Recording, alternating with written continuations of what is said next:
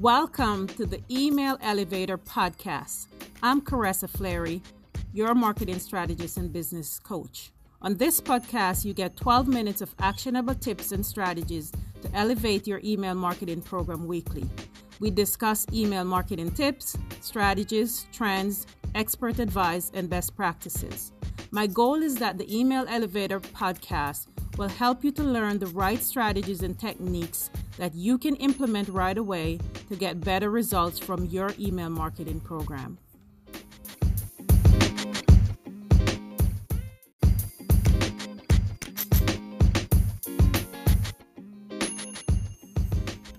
Hello there. Welcome to the first episode of Email Elevator. I'm so excited to be starting this podcast.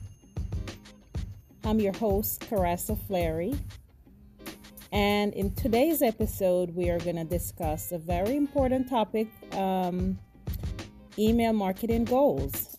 We do know that with any form of marketing that you're doing, you do need to have a goal, a defined goal that is going to help you to clarify what actions that you do need to take. So in this episode, we're going to look at email marketing goals.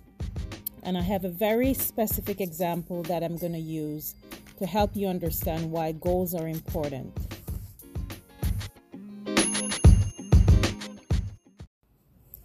So let's get into it. Today we're talking about email marketing goals on this first episode. So why are goals so important to email marketing? First of all, this step is, I want to say, non-negotiable. That means that you don't have an option. You shouldn't have an option. You need to determine the reason why you're using email marketing and set a goal at not only the program level and the campaign level. And what I mean by program level, it's at the business level. So why is your business looking to invest in email marketing? So think of at least two business goals that you want to achieve with email marketing. And this could be something, for example, you could say the common one, you need to drive more sales. Or number two, you need to increase brand awareness. Or maybe you need to drive traffic to your blog. Those are at the business goal level. The email level, which is the individual email, you do need to have an email for each of those goals. And the email goal should be tied back to your business goal. So in the example of you're going to drive traffic, for example, to a particular blog, your email would be focused on that one particular goal, which is this email. The goal of this email is to get people to click over to my blog or to read my blog. So setting goals for your email marketing is critically important. It is important for these particular reasons. How you measure success. So if you don't know what the goal was for using email marketing and for your individual email, you won't be able to measure what success looks like at the end. So in order to do that, you need to define what that goal is and define what metrics you're going to use to measure success at the end. When you have a goal or when you define a goal, it also dictates what type of campaign you will send. So what type of email campaigns will you send? That is going to be driven by your goal. Are you sending promotional campaigns? Are you sending retention campaigns? So your goal will dictate what type of campaigns you send. Also, what type of copy that you write. What will you say in your email? That is all driven by what the goal is. The other important piece of it is who are you speaking to? Depending on what your goal is, your audience will be different. So if you are running a retention campaign, your goal is to get people to retain, order more, engage more, whatever the retention goal is. There is only a certain segment of your audience that you'd be speaking to. So it's critically important that you understand what your goal is for your email marketing program.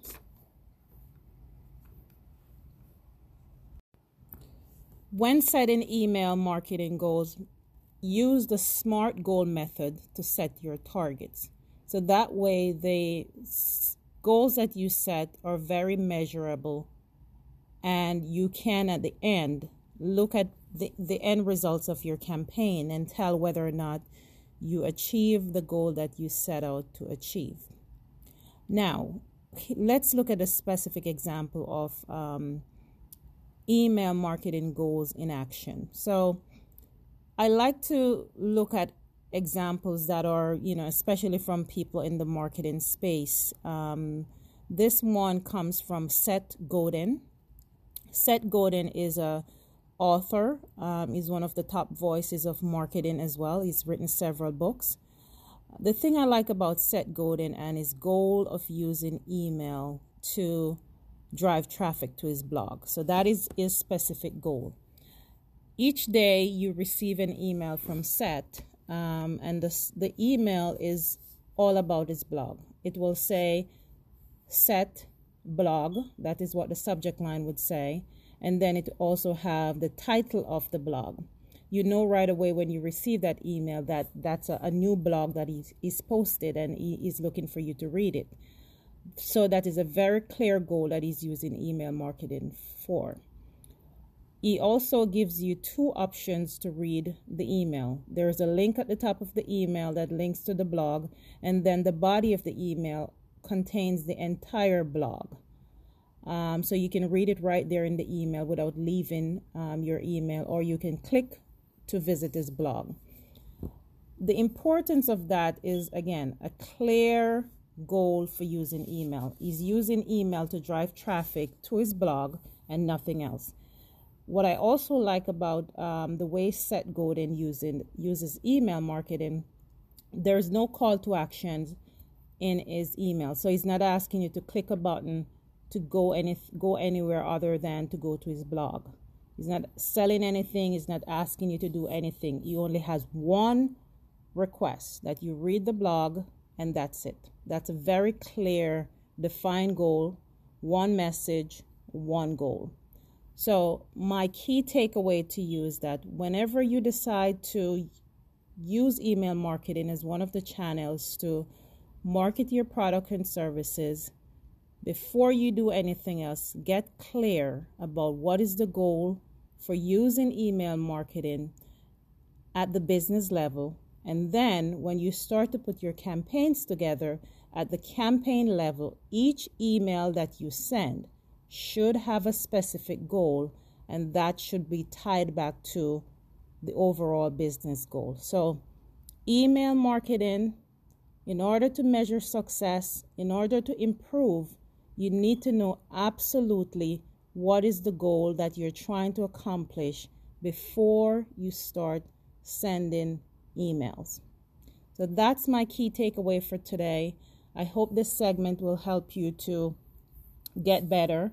So if you have email marketing programs in place right now, or you're considering using email marketing, I would advise you to pause a little bit and really get clear about what the goals are that you're trying to accomplish with email marketing before you start sending out emails, because other than that, you will not be able to tell whether or not what you're doing is going to result in the return that you're looking for.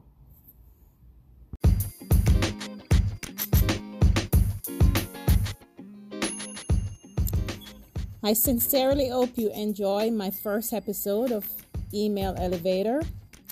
If you like this episode and want more proven email marketing content like this, you can join me on Instagram at IamCaressa.